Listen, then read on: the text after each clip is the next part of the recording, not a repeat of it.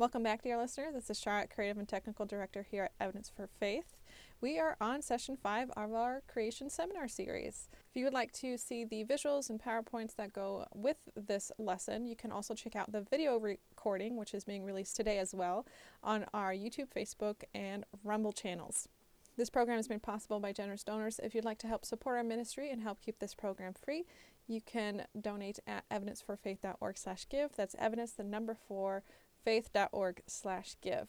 And with that, here is Michael Lane in Genesis Days Part 1.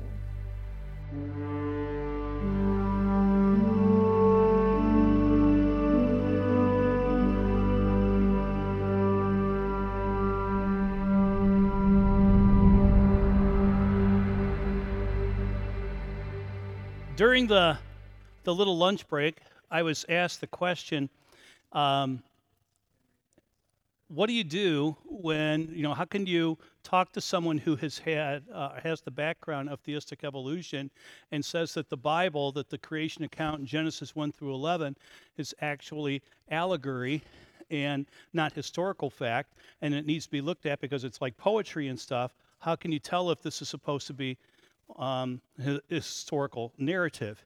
Well that's what this lesson and the next one. As i said last night these are the key ones this is where I need you to really turn on your thinking caps and really try and stay with me on this one, particularly on the second part t- this afternoon.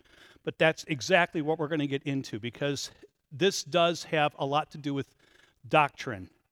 It's just not the, the first 11 chapters of Genesis and whether it's allegory or not. It has to do with the entire reason Christ came and it means uh, has a tremendous amount to do with the entire biblical narrative. So it's just not 11 chapters set at the beginning of the Bible that we can sort of bypass off as a story time and then take the rest of the Bible more seriously. It's not like that. And that's what I want to show you. Bible and doctrine. This is a two part lesson um, that we're going to be doing, taking a break again in the middle on what I call the Genesis days. I've uh, presented this a number of times at places and in front of um, Bible students and stuff. I get asked to do this. Matter of fact, I just got asked to do this just recently again.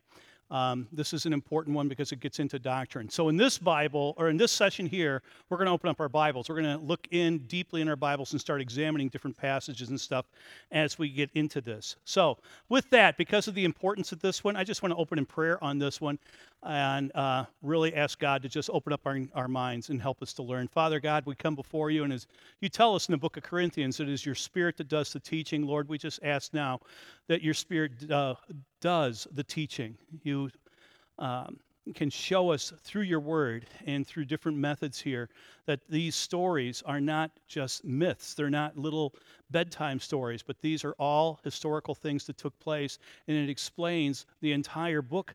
Uh, books of the Bible, from Genesis all the way to Revelation, all this is is tw- um, bound and um, twisted all together and blended together and help me, Lord, to make this clear and for everybody's minds be able to accept this, that you would teach this well.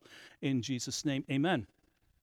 So, does it really matter if one takes the Genesis account as literal, historic, or as poetic and allegory? Does it really make that much of a difference? Well, according to most pastors and most teachers that go on in churches today, no, it doesn't make that big of a difference. They say you can believe whatever you want. Well, that's true. And as Peter talks about in his letters, uh, his epistles, that there are things called baby Christians, there are immature Christians. And I think this is something that determines somewhat, not always, but this is something that I think more baby Christians would accept. Because mature Christians that understand and get into the meat of the gospel, and Peter goes on to talking about having meat or milk as what you're eating, you get more into the meat, you start to see this does make a major difference. And for one, just teaching this as a poetic or allegory, just as a cute bedtime story, you run into a very obvious problem. Well, what do you do with the rest of the Bible stories then? Why is it just Genesis 1 through 11? As I pointed out last night, the creation account is repeated numerous times in Scripture, but they never talk about that. They just focus on Genesis. So, does it really matter? Well, first of all, where did, let's go back to the beginning here. Where did the idea of a day being millions of years long come from? Because I'll tell you, it was not something that was started by the Hebrew people. It did not originate with the Hebrews. It came much later. So, most of the early church fathers, and we're talking at the time after Christ now, the apostolic age and stuff, afterwards, after the apostles have died, the early church fathers, almost all of them from their writings, we have copies uh, of antiquity, uh, from antiquity, of their, their writings and stuff, and almost all of them believed in a 24 hour literal creation story. It was just accepted all through the church. And that was most of them. That's what they believed. The apostles were on this, and um, their disciples after that sort of got into this. But later in the early church, it started to change. Why? The apostles are gone. You've lost those type of instrumental teachers. And we started using, and what happened just in education alone, Greek philosophy, which was part of the Roman Empire at this point also, started taking over even into the church and Greek philosophy and Greek way of teaching and stuff fell into this. And some of them, some writers then, early in the church history, start writing that they were not literal 24 hour days.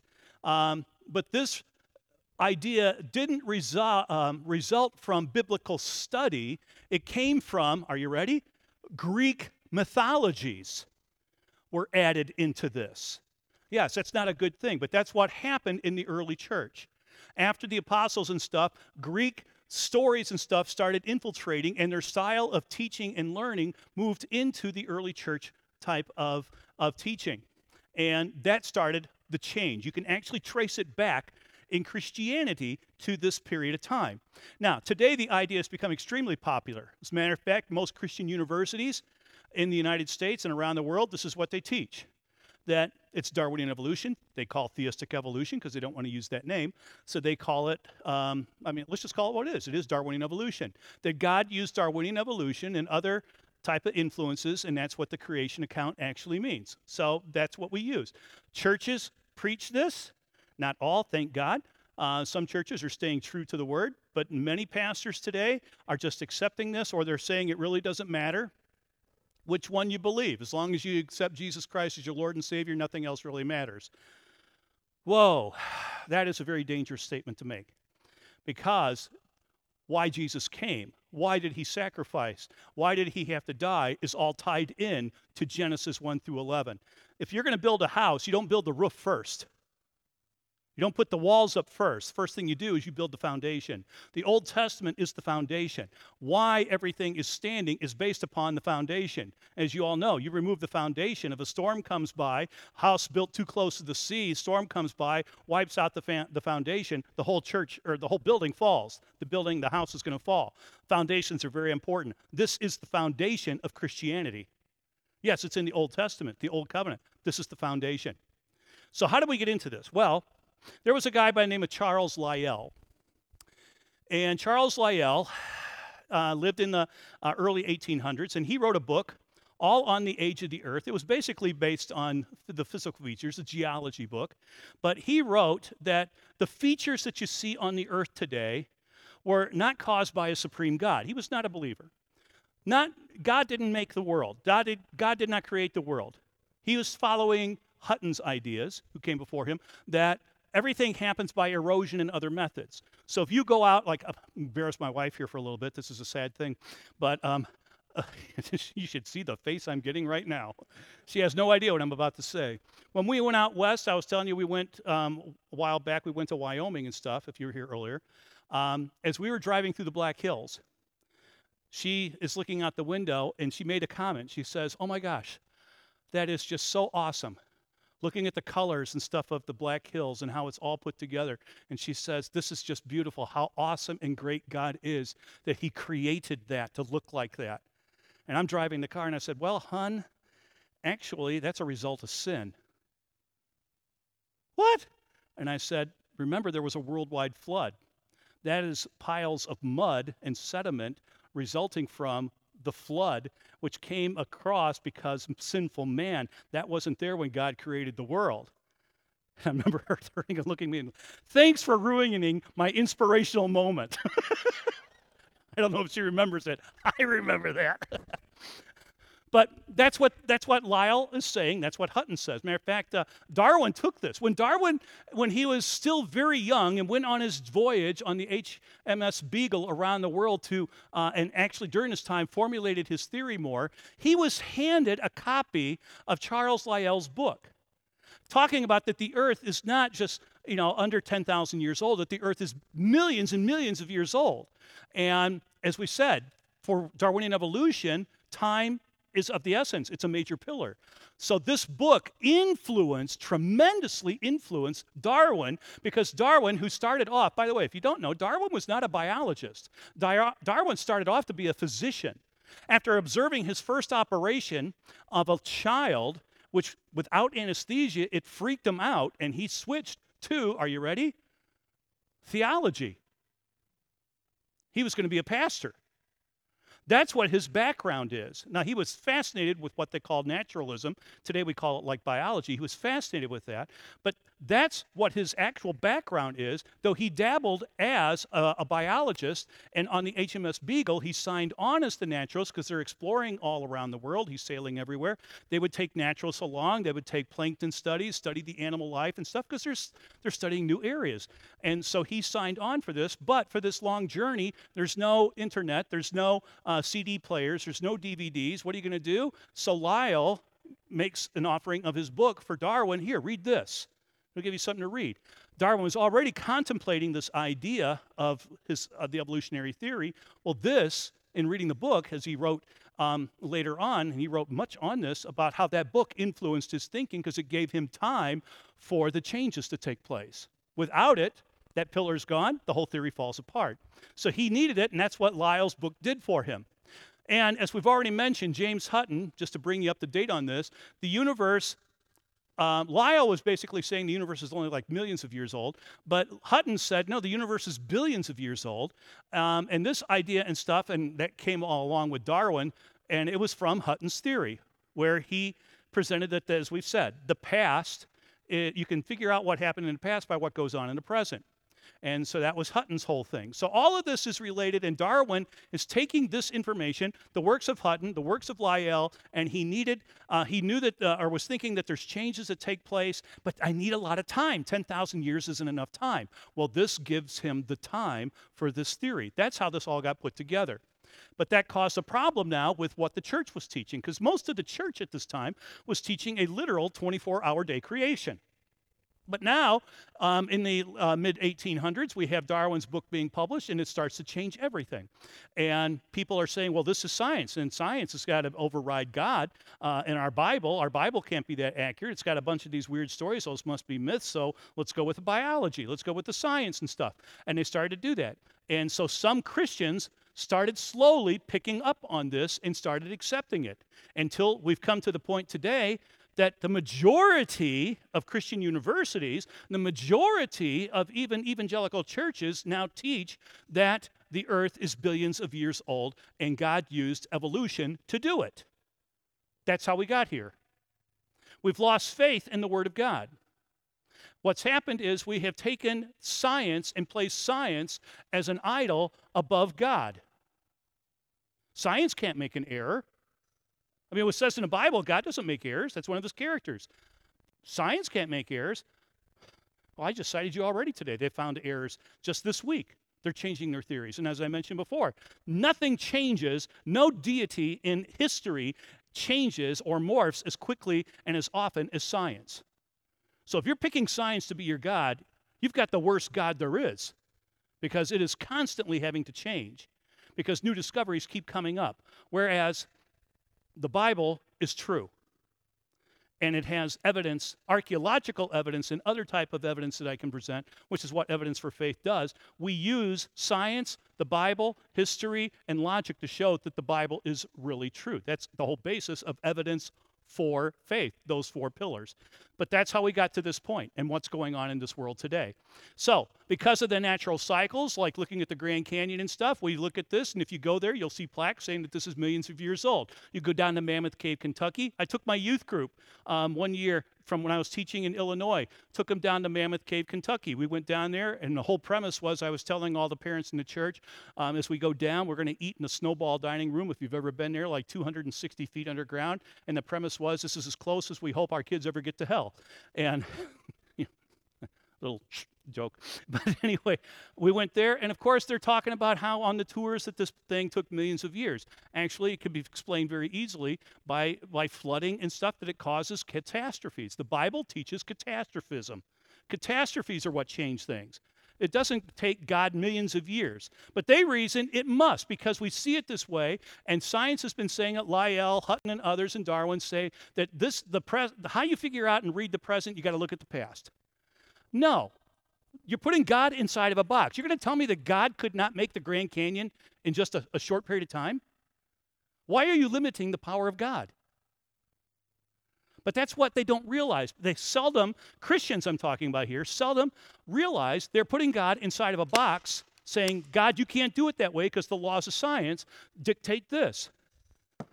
God is beyond the laws of science. Just examine what Jesus did. Was he not constantly going contrary to the laws of science? It's funny because, oh, yeah, we don't deny that Jesus, God does miracles, but to create the Grand Canyon in, in a 6 24 hour day period or something like that, no, it can't be done. Actually, it wasn't. That was a result of Noah's flood, came later.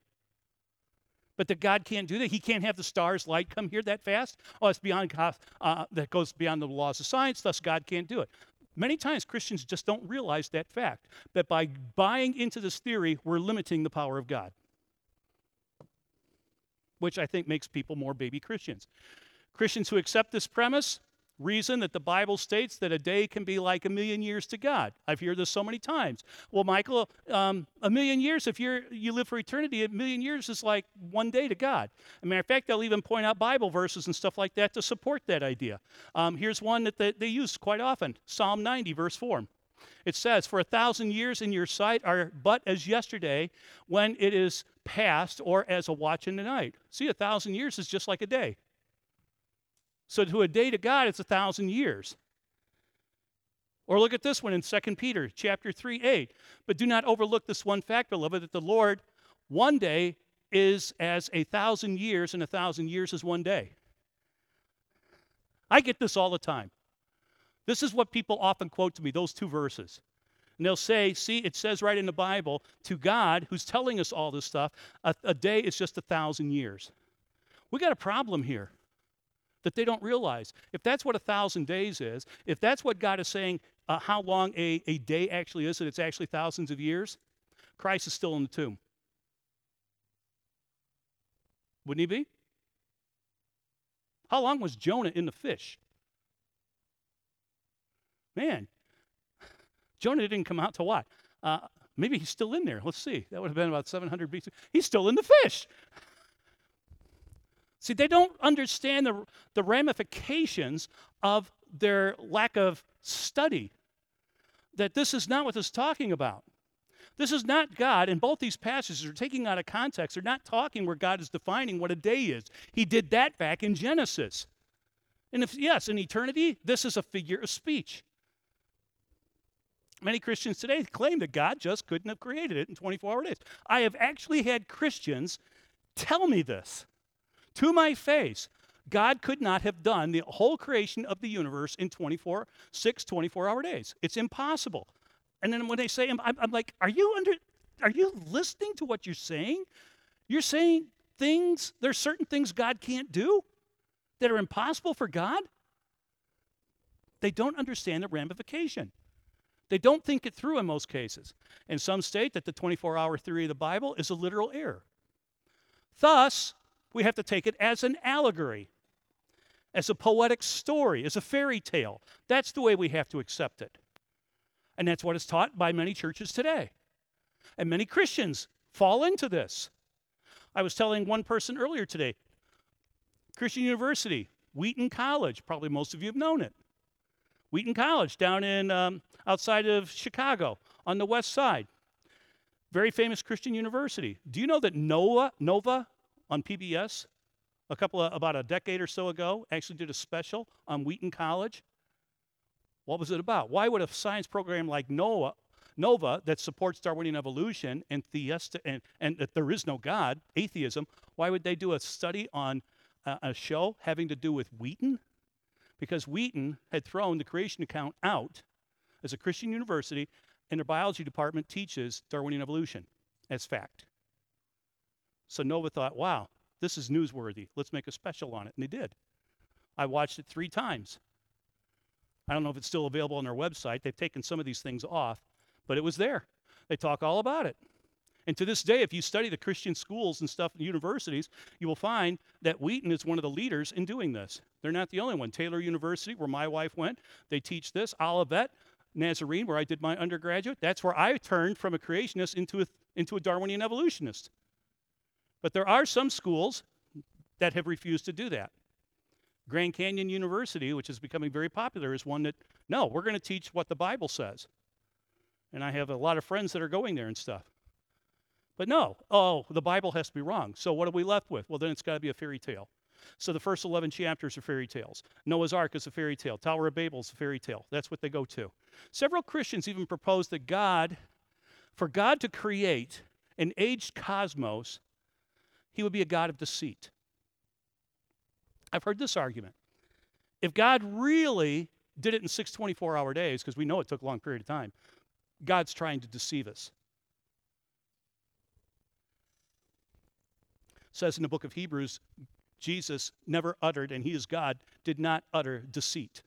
That's against God's character. That can't be right. There's right and wrong answers here. There's no maybes in between. So, what did God mean when he commanded Moses to write down in the book of Genesis, because he commands him to do this? What did he mean when he's saying, write this down? Was God trying to deceive the world? Well, it took me 10 million years to do this, but Moses, just tell him it took me six days. Does that sound like God? Course not. But that's what is being taught very commonly now. What's an allegory? First of all, since I'm using this term, I should explain it. An allegory as many people now believe, and many Christians believe, that the, uh, Genesis is an allegory. An allegory is taking a story and having it mean something. Instead of being a historical event, it's, it's meaning something else. A classic example, maybe you've seen the movie A Bug's Tale or Bug's Life. I just pulled this one out because it's a great allegory. It's very famous because it's a movie about a colony of ants um, and is said to be an allegory actually portraying American society. So even though it's talking about ants and stuff, it's actually about society. One of my favorite books I ever read, Watership Down, I think his name was Adams, is an allegory. It talks about rabbits and how they get along and stuff. It's an allegory of human population and human society, and, um, and sociology is what it is. It's a great little story if you love rabbits and stuff like that. The movie is terrible, uh, but the book is, is awesome. And um, I, it was one of the few books I've ever in my life picked up, started reading on page one, and didn't put it down at all until I finished the book. Read it all through the night until I finished the thing. I was just fascinated by it. So um, these are allegories. An allegory is not an actual historical event, it's a story that is told, and you do like uh, the moral of the story is type thing. Our, a lot of our fractured fairy tale. You guys remember fractured fairy tales on television? It was an old cartoon series that was on back in the 60s. And I'll skip that because no one knows what I'm talking about. so, anyway, so is there any compromise to the gospel if one places God in a box? If we put God in the box, binding him and his creation, that God can only work through natural processes, because that's what they're saying. God did it all through natural processes. He had to do it that way. We just locked God away in a box. He can't go outside of that, which again, they're dismissing everything that Jesus and God did. God does not work in the realm of scientific principles. He is not bound by it. He created the laws of science. There was a time the laws of science didn't exist when the creation of the world was taking place. God was moving and making things out of nothing. That's against the laws of science, but it happened. Are there any clues? that God gives us Himself, gives the correct way He created the universe? Or is this a debate that is just bound to go on now to the end of time? Can we, in other words, know the answer? I believe we can. So let's take a look at what we have here. Why do people insist that the days of creation are not literal days, but errors of millions of years? There's a good question right there. These are questions, by the way, that I've just picked up throughout time, people asking me, and I'm giving you the answers to. So this is a compilation of years of not just research, and also in my own life when I switched from being a Darwinian evolutionist to a creationist that I had to resolve. Um, according to Darwin's evolution, single celled organisms underwent spontaneous generation, as we talked about last night. Uh, non living chemicals, some to living thing about 3 billion years ago. Around 1 billion years ago, the first multicellular life forms emerged and things went on with Darwin's tree, as we mentioned. That's Darwinian evolution, as we've talked about. Around 500 million years ago, the first fish evolved, uh, followed by dinosaurs about 230 to about 65 million years ago, who then became extinct. The age of the mammals erupted because the ma- uh, reptiles were gone. Whatever killed them, we don't know. Um, I believe that they were, many of them were on the ark, and they're probably quite tasty afterwards. But um, man didn't appear until about three million years ago. Uh, and that's what they teach, that's what's taught. And as I've talked about before, and this is so important to understand this, this is the main thing here death is important in evolution. death runs evolution. If we wanted to put a third pillar to this temple of Darwinian evolution, death is the pillar. You remove death, the whole pillar, the whole theory falls apart too. You have to have death because you've got to eliminate weak genes, genes that don't uh, work as well. We want to get them out of the gene pool. So death is an important part of this. So we have to have death in this. Let me give you the, a statement from Carl Sagan, the late Carl Sagan, uh, very famous atheist who uh, wrote much about this. He wrote a very best-selling book called The Cosmos. They made it into a TV series. he wrote, quote, "The secrets of evolution are death and time.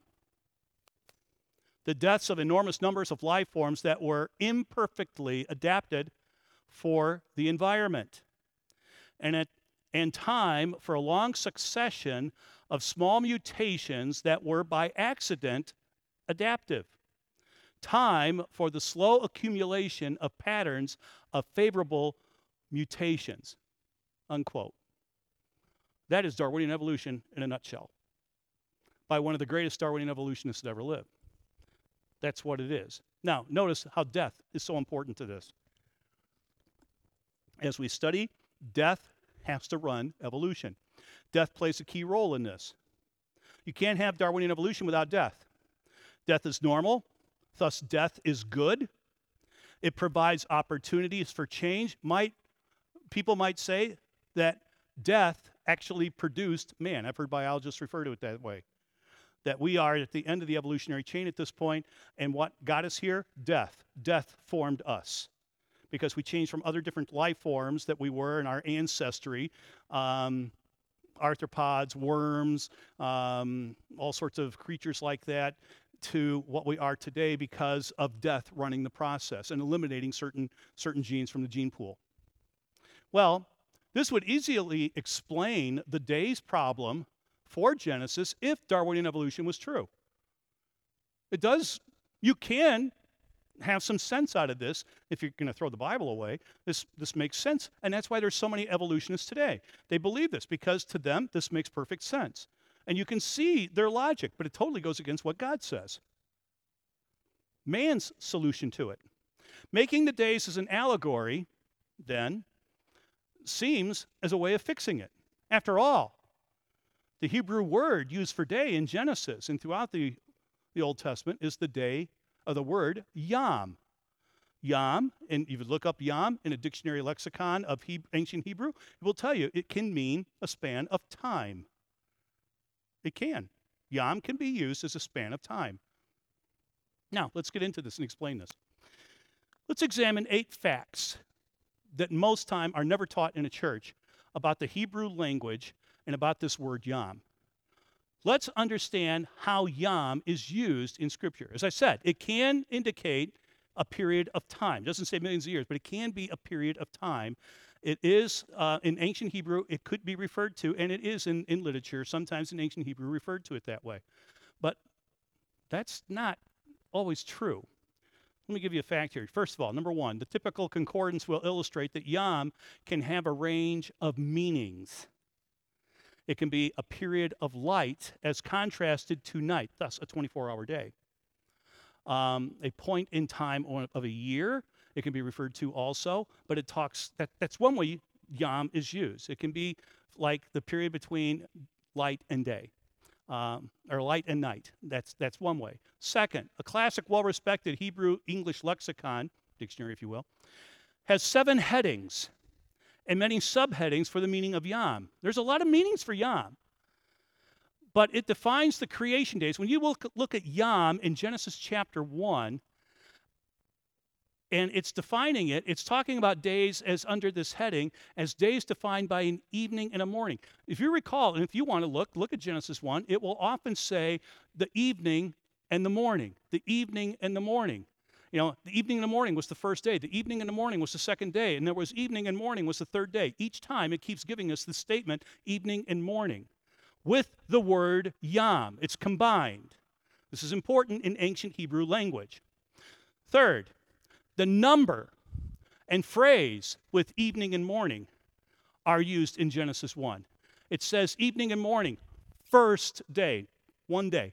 Evening and morning, second day. Evening and morning, third day. Evening and morning, fourth day. Evening and morning, fifth day, evening and morning, sixth day. Notice each time it's giving us a number. Not only did it give us a time frame of evening and morning, but it's also giving us a time, a number sequence attached to it. This is important in Hebrew. I know most of you don't understand probably ancient Hebrew. None of us in here are experts in Hebrew, including myself, but I'm just telling you what how the Hebrew language works with the word yom when it's attached with a time period of a day and a night and a day, or when it is used with a number sequence, when you put yom with either one of those two categories, it means a 24 hour day. Number four, outside of Genesis 1, yom is used. Now, there's where the problem is. They always just go back to Genesis 1. Yom is used 359 times in the Old Testament.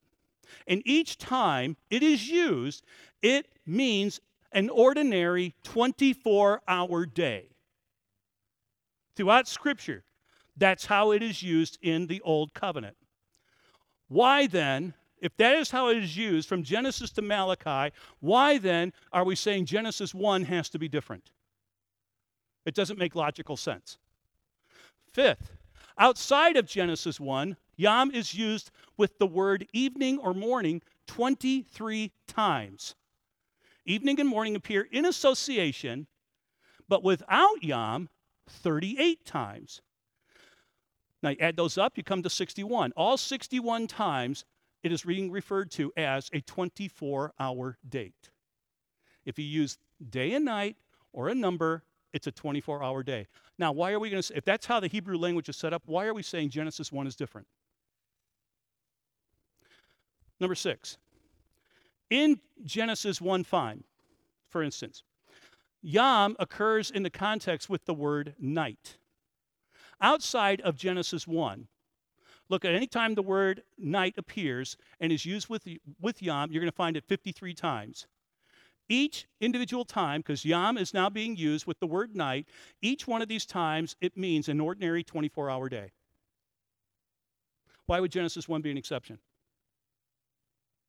And if the word is light being associated with day, always is referring to a 24 hour day. if I've lost you here, what I'm talking about is people will say that yom can mean a long period of time. It's true, but when you use yom in association with light, night, day, uh, night and night and evening or something like that, or with a number, it's always a 24-hour day. It's not meaning a period of long period of time. Not when you use it in those sequences. And Genesis 1 is using it in those sequences. The plural of yom which does not appear in Genesis 1, can be used to communicate a longer period of time. That's where they get this. They'll say, well, wait a minute. I know, I've heard that yom can refer to a longer period of time. Yes, when you have it in the plural, but that is not how it is referred to in Genesis. That's where you come across in those days, in the days of David, in the days of Hezekiah. That's not talking in a 24 hour day, it's talking about their lifespan, which is still not millions of years. But clearly, they're, they're associating a name with this or something at those times. Uh, the number here is nonsensical. Now, in Exodus 20, verse 11, where the number is used with days, it's ambiguously refers to a six 24 hour rotation. As I showed you last night, when God was giving us the creation account in the book of Exodus, and He's telling the Israelite nation, Why do we have a week? What's going to be a week for you? He's not he's giving the word yom here, he's talking about it again with numbers, meaning that these are 24 hour days. Otherwise, if he says, as in those days uh, I created, that could mean like long periods of time. We would have a very interesting week. Our week would be years long. No one wants to work that long. See, we just, we focus so much on Genesis and we miss the rest of it. Eight. This is, the, this is a key one. There are words in biblical Hebrew such as olam, kedem, that are suitable for communicating long periods of time, long errors of indefinite time. There are Hebrew words specifically for that. Why aren't they used in Genesis 1? If, if God is saying, trying to tell us that it took millions of years to do that, he would not use yom, he'd be using one of these two words. And he doesn't. He tells Moses specifically, You write this down, and Moses is writing this down.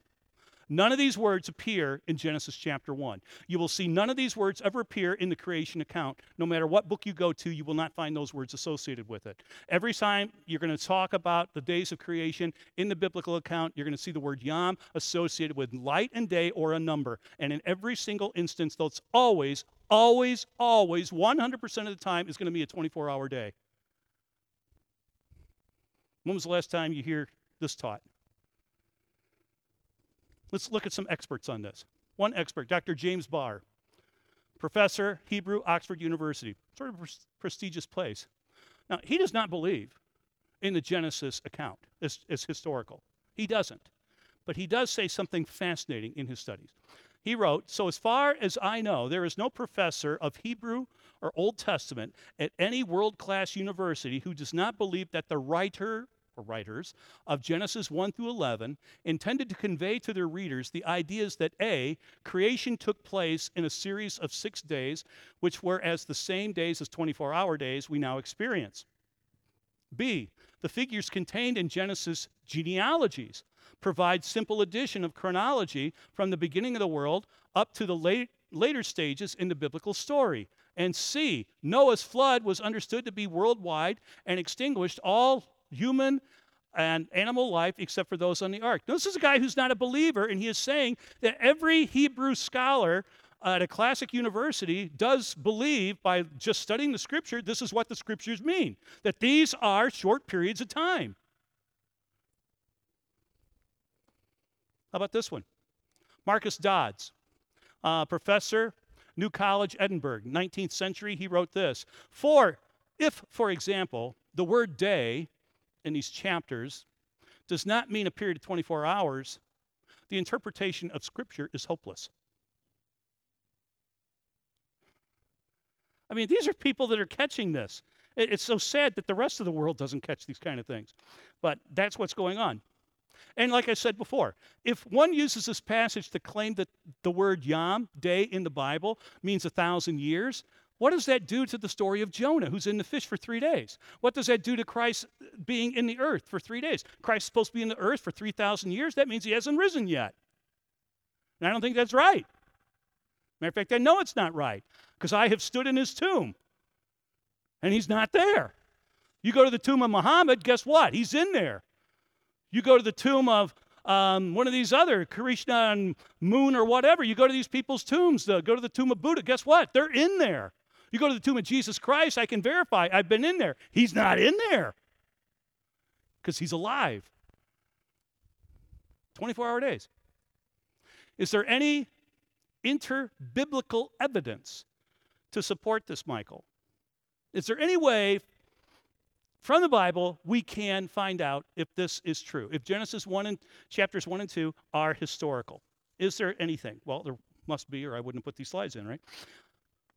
As I said, the creation account is not just found in Genesis.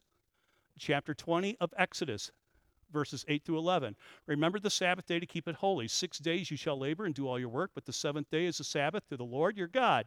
On it you shall not do any work. You or your sons, your daughters, your male servant, your female servant, your livestock, your sojourner who is within your gates. Why? Why, God? Why are we doing it that way? For he says in verse 11, For in six days the Lord made the heaven and the earth and the sea and all that is in them and rested on the seventh day. This is the Genesis account. Therefore, the Lord called it a Sabbath, make it holy. Right here, you're seeing God, and, and no one ever argues this. I have never once had a pastor or some other Christian come up and say that this passage is talking about millions of years. They always attack Genesis, yet you see it in Exodus also. God is telling the Israelites that He made the cosmos in six days in Exodus chapter 20. He says it, plain as can be. The wording here is not it's, it's, it's literal. It's not allegorical. He's not making up some fairy tale. Let me tell you the moral, moral of the story now. He doesn't mention that. He's telling them historically this is what happened, so I'm setting up your week based upon what I did. It's a historical fact. If God created everything in six million years, followed by the rest uh, of one million years, we would, very, we would have a very interesting long week. Let's go to another passage Exodus 31, verses 15 through 17. Six days shall work be done, but the seventh day is a Sabbath, a solemn rest, holy to the Lord. Whoever does any work on the Sabbath day shall be put to death. Therefore, the people of Israel shall keep the Sabbath, observing the Sabbath throughout the generations as a covenant forever. It is a sign forever between me and the people of Israel that in, here we go, in six days the Lord made heaven and earth, and on the seventh day he rested and was refreshed. Right here again, you got the whole Genesis story wrapped up in a sentence. It's not allegory. How about Matthew? Let's go to the New Testament. The Pharisees came up to him, to Jesus, to test him by asking, Is it lawful to divorce one's wife for any cause? He answered, Have you not read that he who created them, doesn't say evolved, created them from the beginning, made them male and female. Here again, we got the, the gender whole thing here. And said, Therefore, a man shall leave his father and mother and hold fast to his wife, that she become one flesh. So they are no longer two, but one flesh. Wherefore, what God has joined together, let not man separate. But this is talking about the creation account again. No one ever comes up to me and say, Well, this is talking about millions of years or this is talking about some animal had the form. God started this, this animal chain and we have to wait millions of years. He's not saying anything like that. He's saying he created man and woman. He did it instantaneously. He did it. There's no he doesn't say, I created an animal, stood by, and waited a period of so many million yams until it finally became male and female. Where in the world that came from? That's a question biologists can't answer. Where in the world in Darwin's tree does sexual rep, uh, reproduction actually occur? How did that happen? That we end up with different sets of uh, like X and even X and Y chromosomes. How do we get male and female? You know, there's no solution for that in Darwinian evolution. How do you go from one cell and all of a sudden now you have two genders of it? Can't explain it. That was one of those things when I used to debate on that side. I used to hope no one ever asked me because I don't have an answer for it. And they never did. Romans 5:12 Therefore just as sin came into the world through one man and death through sin and so death spread to all men because of sin. How did this take place? It took place on one day. It talks about in Genesis. But this is specifically saying why death came into God's creation. God didn't create death, it just it happened. Not his choice, it was man's decision, man's choice, and we brought it in. God's, when He's creating, everything is perfect. After this, things are no longer perfect. That's how sin entered. That's why death happens because we disobeyed God. And you get to Romans 8. For the creation awaits its eager longing for the revelation or the revealing of the sons of God. For the creation was subjected to futility, not willingly, but because of him who subjected it, because of mankind, we messed it up, in hope that the creation itself will be set free from its bondage to decay and obtain the freedom of the glory of the children of God. For we know that the whole creation has been groaning together in the pains of childbirth until now. As I said last night, death was not part of God's creation. In his creation, there is no death. There is no Darwinian evolution. There is no death. Death is not perfect, it's not associated with God. God does not create death. Death is what happens as a result of not being with God. And so death is not part of his thing. God didn't create death and say, wow, that's perfect. Oh, that's perfect. He didn't do that. Death came about by sin. Sin caused death and it caused it on not just us, the whole of creation is suffering according to Romans 8, and the day of redemption is coming. And for us, if we accept Jesus Christ as our Lord and Savior, we accept that Jesus came, took our place in death so that we don't have to die that spiritual death. He removed our sin, He died, and took it from us. Now, if we have Darwinian evolution or theistic evolution, that death is a natural process and that it's a good thing by God, why did Christ have to come and die? It doesn't make sense. There's no reason, if, if it was something that God created and it was a good thing, why did Christ have to come? This totally messes up our entire idea of redemption. 1 Corinthians 5:22, for as by man came death. Right here it says, where did death come from? It's not part of the process of creation. It's something that was that came later. By a man has come also the resurrection of the dead. For as in Adam all die, so also in Christ shall be all made alive. And so Christ came to conquer death. He came to fix the death. He came to die in our stead. If it was a natural process, there's no reason for him to do that. Does believing in the days of creation make a difference then in theology or atonement in those doctrines? Oh my gosh, yes. One of the basic truths of the Bible is that death is the result of sin. You see it from the beginning of Genesis till you see it in Paul's writings. It goes all the way to Revelation. All through the Bible, you see this. Death is the result of sin. The Bible insists, insists it is the enemy of God. God didn't create it. But according to theistic evolution, he had to. But they don't catch this. It's never brought out.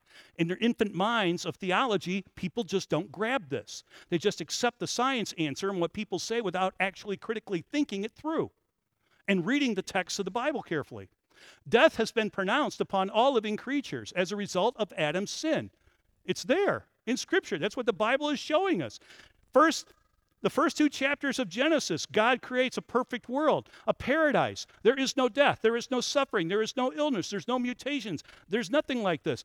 Then, chapter 3, sin enters the picture, death enters the picture, decay, turmoil, just, um, famine, everything, disease, mutations, everything's now happening. People dying, people killing, murder, all these terrible things. This goes on all the way through till you get to the book of Revelation. And then what happens in the last two chapters of Revelation? We're back in paradise. So Genesis 1 and 2 matches with the paradise that comes at the end of the book. Of course, the devil did it in the middle. But as we go through this process, Genesis 3, with the first sin, God says, okay, death is not my plan but I'm going to fix it. And they start this sacrificial, sacrificial system and stuff. And Christ has to come as our sacrifice. As a result, the entire creation, the entire cosmos, as I explained last night, some people will say, well, Paul is just writing about the, that sin entered the human race. No, the Greek word is cosmos, the entire creation. What was it like when God created it? As I said, he said every he created it, and it says in Genesis 1:31, and God saw everything that he had made, and behold, it was very good. In other words, it's perfect. Same word can be used for perfect. And there was evening, and there was morning, sixth day. Do you see they got both combinations showing that this yom is a 24-hour period? In ancient Hebrew, that's what that's saying. Genesis 1 29 through 30. And God said, Behold, I have given you every plant yielding seed that is on the face of the earth, and every tree with seed in its fruit. You shall have them for food, and to every beast of the field, and to every bird of the heavens, and everything that creepeth on the earth, everything that has had breath on life of life. Uh, I have given every green plant for food, and so it was so. God created an aged earth. It didn't have to evolve. He created everything together. As we were making a joke earlier, I can't remember who it was when God created Adam and Eve, they weren't infants. God didn't create Adam and Eve as infants and then, oh boy, I better create Pampers. Then he created Pampers, and as I was joking around, but Pampers sometimes leak. Ooh, I got to make another one. I got to fix this. Uh, let's invent, or I'll create Huggies. No, this is ridiculous. But in a way, that's what some people are saying. These two verses alone r- raise an interesting problem for Christians who believe that God used evolution as a means to create the cosmos. Right here, God tells us that predator prey relationships did not exist in his creation. That's what drives Darwinian evolution. Death is an enemy of God, not part of his creation. Though I have argued this with some Christians and they just can't accept it because they're so brainwashed into believing what's in a biology textbook is truth. God did not create death, and he makes every uh, makes it very, very clear that death is a punishment for sin. Thus, death must come into existence um, after the sin of Adam. There was no death until Adam sinned, and they just can't catch that. God created man to live forever. In the creation account, we were supposed to live forever in fellowship with God. You want to know your purpose in life? Your purpose in life isn't what kind of car you're going to drive, who you're going to marry, what's your career, where you're going to live. Your purpose in life is to fill what God created you for, to be in a personal, close relationship with Him, to walk in the gardens and stuff with Him. That's why you exist, to praise and worship Him. That's our purpose in life. And until you figure that out, you're never going to be happy. That's your purpose in life. Students used to ask me in the public school. I remember one time in particular, student asked me one of the first days of class, Michael, can you tell me what the purpose of life is? He was making a joke. Yeah, Michael, can you tell us what the purpose of life is? Oh, certainly, it's easy. Huh? And I told him the answer I just gave you. He's like, Oh. And I said, That's it. It's that, that simple. Now, according to your biology book, I said it's going to be different. You've got to kill certain organisms to help evolution run, and you have to eventually be killed yourself. There's your Darwinian evolution solution to your purpose in life. But look what it says here. Romans 5:12. Therefore, just as sin came into the world through one man, death through sin, so death spread to all men because of sin. See, this is not God's creation. This isn't, wasn't, was not his design.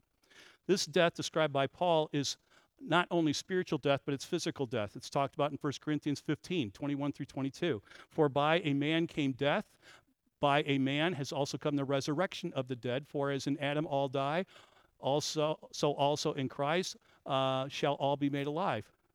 So we have death, and Christ coming to conquer death. Why did Christ come? To conquer death. Where did death come from? It wasn't God's process, it was something man started, and God had to fix it. And it was all set up in Genesis 3. The first sin, God even prophesies how He's going to do it. He says, Unto you, uh, there will, shall be a woman who will be born, and her offspring will crush the iniquity. He will be bruised in the process. Genesis 3.15. If Adam's sin did not bring physical death, theologically then and doctrinally, Christ's resurrection from physical death does not bring eternal life. People often don't think of that one. They are tied together. Scripture, the whole Bible is showing that. The first death occurred, something had to die. An animal died. Adam and Eve should have, but God showed mercy, killed an animal, an innocent animal. And he set up this to cover their sin. Genesis 3:21. And the Lord made for Adam and his wife garments of skin, clothed them. Where did that skin come from? Somebody had to die to cover sin. There's your first death. Which then set in motion the concept for the, the wages of sin is death. We all know that verse from Romans. He also stated that without the shedding of blood, there is no forgiveness of sin. That's Leviticus 17. It's repeated again, basically, in, Rome, uh, in Hebrews 9:22. Death is not God's plan. Christ had to come to conquer death. This leaves us with a serious situation in respect to our worldviews then. If evolution, or even just the concept of an old earth being billions of years old, is correct, then death is a natural process. Death is normal. Death produces man. Death is good. Why are we so upset with death? It's a good process. It helps the gene pools to be purified. In this view, death is not Get this death is not the penalty for sin. What did we just do to theology? We just threw it out the window. If this is true, if the earth is old, death is not the penalty for sin. It's already existing, it's a necessary component. So, death is not the penalty for sin because it preceded man in sin and God's story. And the whole concept of the Bible is totally worthless. Why can't people see this? And I'm talking Christians here who say that they believe that the Bible is the Word of God, that say that they, they understand all this, and they understand atonement, they understand redemption, they understand uh, uh, all these theological terms, and they accept all that. Why can't they catch this? It's because they're trying to put too much faith in this kind of stuff. They're using this more, I hate to say it, but they are. They're putting more faith in this than they're putting in here. If death is not the penalty for sin, then the death of Christ did not pay the penalty or his resurrection provide our release. We're still stuck in the same place where we're at. There is no eternal life for us. If the earth is old, there's your problem. Now, please, I said this last night and I'm going to utter it again. I'm not saying anybody who believes in an old earth is not a Christian. I'm not. I believe there's baby Christians. And I think it's a baby Christian who swallows this. As a Christian matures, I was a baby Christian. I believed in this. I was a Christian. I was a theistic evolutionist. All of a sudden, things started showing up in my science uh, work and stuff like that. This isn't working. And when I started studying then doctrine, as I started studying the Bible on this and started studying Hebrew, I started saying, oh my gosh, by having an old earth, I just threw out the entire atonement process. Redemption just went out the window if I accept this, because death is not the enemy of God. If evolution is right, then Christianity is wrong, flat out. And I'm talking about Darwinian evolution. Animals do change and stuff, but that's different. It would they, they're still going to be dogs. They're still going to. I know that Noah on the ark did not have Morgan breed horses because Morgan breed of horses didn't develop until the 1700s. But he did bring on the ark some type of horse like animal, a kind of horse that carried the genetics that then, as they came off the ark, was able to breed out. And we do this all the time with dogs. Do not we have, there was some type of dog, probably a wolf, that was on the ark because, I say wolf because there have been ark, uh, studies done at major universities studying the different breeds. Are you ready for this one? This is our government tax money at work. Uh, some grad students got permission to study for um, their thesis um, are all dogs related? And so they went out and they studied all breeds of dogs and they took DNA samples from them. And then they went back and they started tracing it back and they found out that if you take a common like timber wolf, you can make every breed of dog. Why? They're all the same kind. And what does it say in Genesis when God is talking about putting animals on the ark? You make you take this kind, this kind, this kind. If evolution is right, Christianity is wrong. It would have to be because this destroys the foundation of the gospel. Why did Jesus even have to go to the cross? If death is a good process, if death is necessary. Even atheists catch this. Christians don't. Atheists even understand this. This is out of the American Atheist Journal, September 20th, 1979. Look what Richard Bozarth very famous atheist, what he, he wrote in an article called The Meaning of Evolution. He says, quote, Christianity has fought, still fights, and will fight science to the desperate end over evolution. For evolution destroys utterly and finally the very reason Jesus' earthly life was supposedly made necessary. Destroy Adam and Eve and the original sin, and in the rubble you will find the sorry remains of the Son of God. If Jesus was not the Redeemer who died for our sins, and this is what evolution means, then Christianity is nothing, unquote. This guy gets it better than most Christians. He nails it right. If you believe in an old earth that death is necessary, you've just destroyed the whole process, really, of what Jesus came to do. You can still be a Christian, you just don't understand what is all taking place. That's really sorry. We have too many baby Christians around. In short, if death is not the penalty for sin, then Christianity is meaningless. If Christianity, or in Christianity, the death of Jesus Christ was made necessary, why? Because of man's sin. Man's sin brought about death.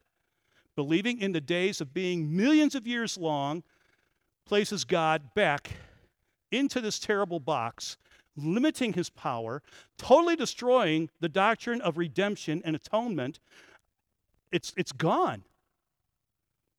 It degrades the entire Bible, especially the gospel. The Bible soundly reveals not only the origin of death, but how this death will be resolved. Like I say, you get to the end of the book, we have a great story. Revelation 21 4. He will wipe away every tear from their eye. Death, notice this death shall be no more. It's not part of God's plan. Neither shall there be mourning or crying or pain or any more, for the former things have passed away. Notice that death is considered part of that. It's not God's creation. So there's your answer. How do I talk to someone who doesn't, who believes, who claims to be a Christian and is a Christian, but claims that the earth is billions of years old, that maybe God used evolution, but the earth is millions of years old? We just saw all the problems that happened doctrinally.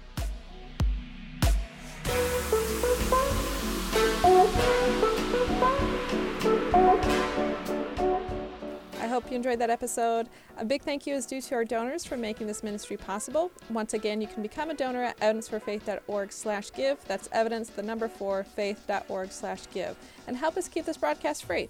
You can also support us by sharing, subscribing, and leaving a review on this podcast. If you would like to hear Michael live, you can also check out our bookings calendar at evidenceforfaith.org or book your own event with Michael. So this is Charlotte signing off. I'll see you on the next episode.